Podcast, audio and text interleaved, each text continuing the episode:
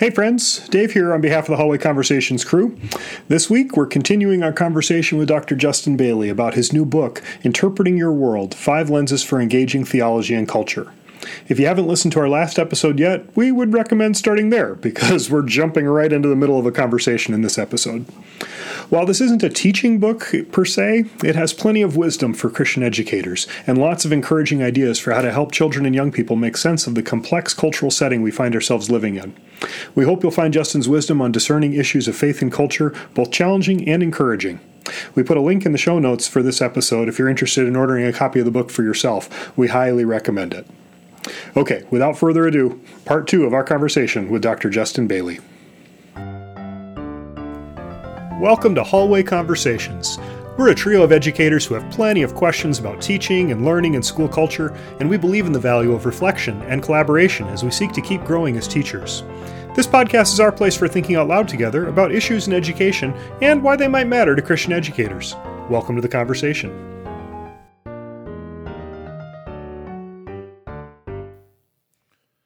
Justin, in chapter three, I found myself thinking about this line that you ha- you had. I found it compelling, and it, it gets a little bit. I, I found myself thinking about as you were talking about um, creating safe space, or someone I read talked about creating brave space for where people can speak bravely. But but you say doing the right thing is really the sophisticated management of our public reputation, a way we win honor and avoid shame from the groups in which we seek to belong. Righteousness as reputation management. I found that really powerful. Per- personally, as a parent, as a, as a teacher, what would you say to Christian parents, teachers? Um, how do we avoid raising um, the term you use is slacktivists? How do we avoid raising slacktivists who are more intrigued with brand management, who become people to act justly, love mercy, walk humbly with our God? How do we empower students to live for the applause of heaven as you say and i know that's a huge question but i'm just wondering is there as we as we have these students in our classroom we have k to 12 um, listeners we have parents who are all wondering like how do we empower these students um, to, to live this way and not just be concerned with brand manager. And I ask the question as a 50 year old because I know yeah. I can be concerned about brand management. Yeah. Even in a classroom, I'm conscious of that? Am I going to say something that might hurt my brand, so so to yeah. speak? Yeah, that's a great question. And if you figure it out, let me know. um, because it is the question in a world where we are all sort of managing our brands all the time, you know, where we are so focused on how do I look? What do people think of me? And encouraged all the more, you know, to think that way. Um, there's a phrase that I like um, in Latin. Well, it's in the translation is to be rather than to appear. And I think we are encouraged to appear, and who cares if you actually are the thing mm. that you mm. appear to be? Um, and that's a personal s- struggle as well. Um, and so I think a few things um, with that is there is a place, I think, for cultivating things like obscurity, secrecy, servanthood that no one knows about. You know, those are the things where why am I doing this? I'm not, you know, because it's easy to do things and to teach people to do things because that's how you signal to your tribe that you belong, right? Um, mm-hmm. I am being a good member of this community. I am just like everybody, you know, just like everybody else. Um, and especially in more homogenous communities, uh, you know, you talk about this idea of virtue signaling, where you do something primarily to say I'm a good person, uh, rather than because you actually care about, um, you know, substantively the thing. So that's why a lot of times we teach people, well, if you just kind of have the right profile, then you're okay, rather than actually being engaged with with justice or um, that sort of work. And so I think a big part of what we want to try to do is to cultivate these more quiet, humble virtues of obscurity, secrecy, servanthood, hmm. um, where um, my sense of my righteousness is not always displayed for everyone. So I go on a mission or service trip and I don't primarily go to take pictures that I can show to every you know everybody else of all the things I'm doing or you know what, whatever else it is uh, that there are things that you do that you that no one else knows about you know?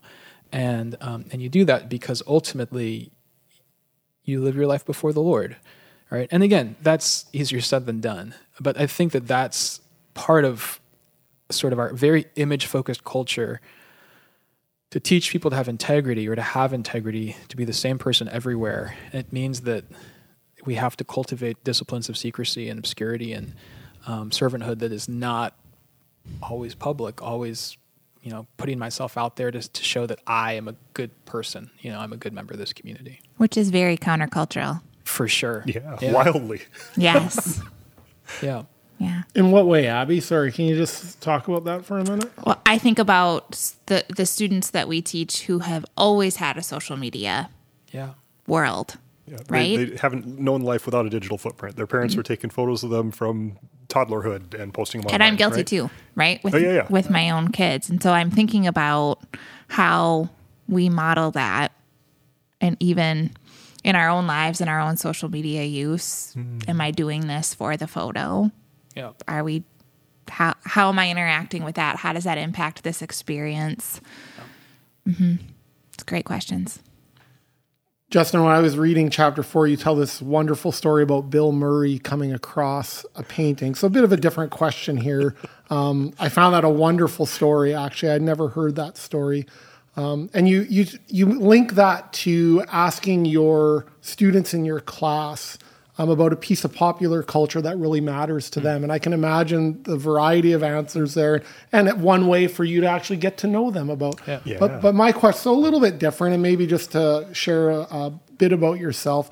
What what's a piece of popular culture that really matters to you, Justin? How would you Ooh, answer the I love question? this question. Yeah. How would you ask answer the question you ask your students? Well, and I always do after they all go, or sometimes before, because I want them to see me model talking about something, because they're always afraid that as a professor, I'm not going to handle the things they love with care. I hmm. think, mm-hmm. um, or that you know, I think their experience a lot of times has been the only reason we talk about pop culture is to say how wrong it is. You mm-hmm. know, and they actually know how to do that. They've been trained to do that. They can easily say, "Oh, these are all the things wrong with it," you know, but that doesn't stop them from consuming it. You know, it, hmm. it still plays a really important role in their life. So the thing I always share with them is the television show The Office.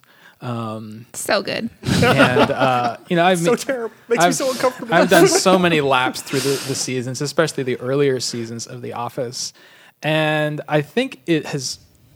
You know, I, I often go to sleep to The Office. You know, um, it's this familiar thing. You know, I have so many questions right now. yeah, that like puts. I get this. You know, kind of kind of allows my. I have trouble sleeping, so it kind of helps my mind wind down a little bit.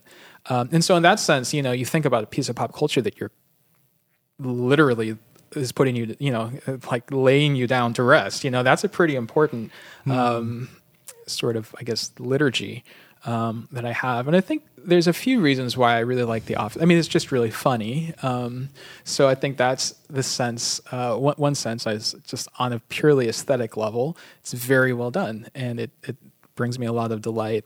I think I also really um, feel like I have an inner Michael Scott. Um, You know, a person, a part of me that just wants, you know, Michael Scott just wants people to love him. You know Yeah. what I mean? And he is um, too unsophisticated to hide it the way that I can hide it, you know? and so I think that it helps me not take myself so seriously in a sense to think of myself as I'm, I'm just Michael Scott wanting people to applaud, you know, w- w- applaud as I walk in and laugh as I walk away. You know what I mean? Um, and so I think that, that that's, and then one other piece is just, it's about just ordinary life. It's, you know, that's where the drama is. It's in the ordinary interactions that you have with people um, that beauty is found. And I think the attention to the ordinary and the attention to, I think, even the inner life, you know, all of the different kind of confessional times where they interview people that people are, I mean, I'm thinking stupid things like that all the time too. It's just they gave them a camera and let them say it. You know what I mean? And I think all of us are. Put them in front of a microphone. Yeah, exactly. And it's maybe a little bit funnier than my or- everyday Right. life, but if you knew all the things I think about, you're like, wow, that guy's an idiot. You know what I mean? and I think it just helps me um, not take myself so seriously in a sense. Uh, and so, yeah, in that sense, it has been really important to me. Yeah. Yeah. It's interesting when I was I was getting to know you, Justin, and I heard about your passion for the office. I remember I said to you one time, um, you know, like what are the what are the best episodes? And like within less than thirty seconds, I got a text back that basically top had 75 had episodes. top seventy five episodes. Have of you The watched Office. it? I've watched some of it, but I and I said this to Justin. I can hardly watch it, and yet I watch it partly because it helps me understand you better. yeah. Like, So that's like me listening to Dashboard Confessional Yeah. for my students. You're Right. like uh, Yeah. watching The Office to relate to me. Yeah, totally. I get that secondhand embarrassment so bad when I watch the The Office, though, right? Yeah. Like I can't hardly. I'm crawled out of my own skin. There are some episodes I cannot watch. right. Scott's There's so many good lines though. watch. Like the yeah. Yes. Yeah, I agree. Yeah.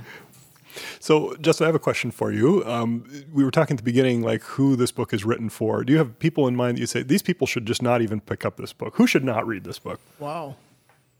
Everyone should read this book. Yeah, great question. I mean, I don't know. I I have always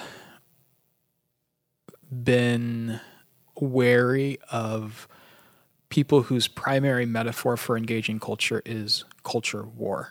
Um, and I much prefer the metaphor of culture care. Um, so, as has been pointed out to me, there are thorns and thistles which we resist, but the vocation of gardening precedes the resistance of thorns and thistles. And so, care ought to be the primary umbrella within which any sort of war or resistance or battling is situated. Uh, and so I think that people who are very interested in culture war, and what I mean by that is especially people who need to win and need to stay in power. Um, and um, I think those people will maybe not appreciate this book uh, so much. Maybe they will, uh, but I think that it's a different sort of approach to that. Uh, because a big point of what I'm trying to do is to say, because the world belongs to God, we can fail. Our, we can offer up our work and fail, and allow it to die. Allow our, everything we do to be forgotten, um, and perhaps God will take it up and weave it into His tapestry in ways that we do not expect. So we don't have to be in charge of our legacy. We don't have to be in charge of making a mark. We don't have to be in charge of winning. You know. Um, and and so that gives us again just all this freedom to experiment and create beautiful things and try things that may fail and fall on their faces and um, and it's okay. Most of what all of us do will be forgotten. That is the nature of culture. It's ephemeral. Um, and yet you know john donne has this wonderful uh, line that i end the book with where he says you know god takes it up and, and translates it into a better language. Um, and so this idea that god would take up the work of our hands um, and make it into something more than we could do. That is our hope right? It's not that we have to figure it all out you know? And i think as teachers too i mean you could all you could talk about the experiences that you have uh, both when you were being mentored by other teachers as well as being a teacher is that you do things and you do your best and sometimes you fail and yet god takes it up and does things with it that you did not anticipate. And so i think that um, i'm allergic a little bit to culture war metaphors because it is really insisting on controlling the outcome controlling where it goes whereas culture care again yeah when you garden there are things to resist and things to uproot but that's not the main thing you're trying to do. You're trying to actively plant beautiful things uh, that are life giving. And I think that's the way that we need to think about um, culture. makes me think about that's the to think about Christian education even that way, right? Is how to create to plant beautiful things. What does it mean to do beautiful work within the classroom, outside of the classroom? I, I was really drawn to even your phrase organic servanthood. How do we how do we yeah, create that space for um, students to engage in organic servanthood. Can you just talk a little bit more about that, about those words, Justin? Yeah. Uh, so organic comes from uh, Antonio Gramsci, and uh, he talked about being organic intellectuals, which is an intellectual that doesn't sort of do his work from the ivory tower, but on the street among the people. So that's one sense of organic. Um, and then servanthood is servanthood is the primary um, distinctive practice of the ethical dimension. What we're really trying to do is to serve, not to rule. And I pulled up this part where I'm talking about the Lord of the Rings, so I had to put that in here somewhere. Of course you did. yeah. where Gandalf is talking about, you know, he doesn't want the ring, he doesn't want the power to rule over other people.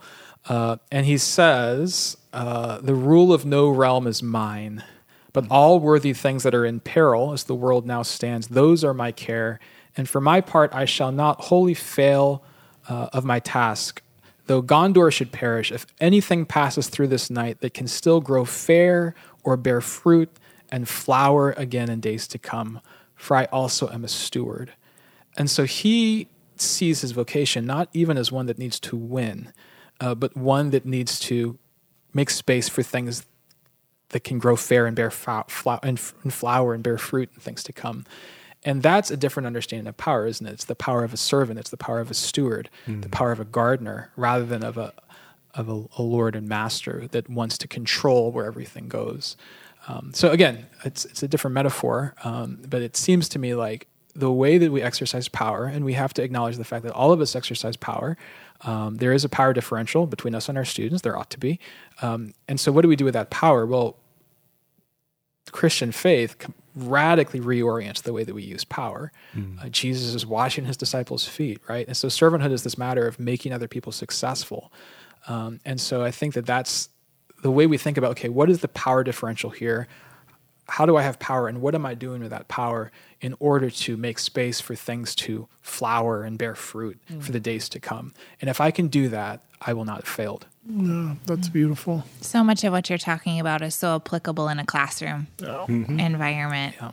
which is why I think it's a great. We asked who should read it, right? I think it's a great read for teachers. Agreed.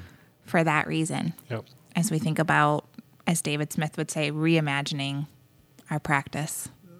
Yeah. I also found myself so I grew up in a in a very functional home where aesthetics was I want to say downplayed or it wasn't paid attention to. And that's not even a criticism. It was just that was the nature of my upbringing. And and I know aesthetics is really important to you, Justin. You talk about this a bit in, in great in chapter five. And as I was reading through chapter five, I found myself thinking about how schools are designed, how we set mm. up our mm. classrooms. Um, should beauty matter in our classroom? Should beauty matter in how we design a, br- a brand new school? And um, so I guess my question is: is why it's a big question, but why should aesthetics matter, even in, in a classroom or, or in our home? Um, I'm, all, I'm always struck, and I found myself again thinking about this. When I would drive around with my dad, he'd always point at Mount Baker in the Pacific Northwest. He said, Look at Mount Baker. Look at Mount Baker. Mm-hmm. Look at Mount Baker. He would, wherever we were driving, look at Mount Baker. Look how beautiful it is. And um, I'm just wondering what, what might aesthetics have to do with the classroom or, or even school design? Wow, what a great question. Um, we should do a whole podcast on that, I think. Mm. Um, why does beauty matter? Well, I mean, first of all, um, I think one of the best things we can get students to ask is what does it mean to live a beautiful life? Mm. Um, a beautiful life is a life that is compelling, coherent. There's a level of excellence, there's a level of delight. And so, if you're trying to get students to ask, well, what does it mean to live a beautiful life? uh, then you also have to think of the way that beauty is nourished in their imagination. And I always say, you know, a lot of us have grown up in contexts that are a little bit impoverished, especially visually. Um, in the Reformed tradition, we do really good with music, uh, not as much with visual art or dance, uh, things like that.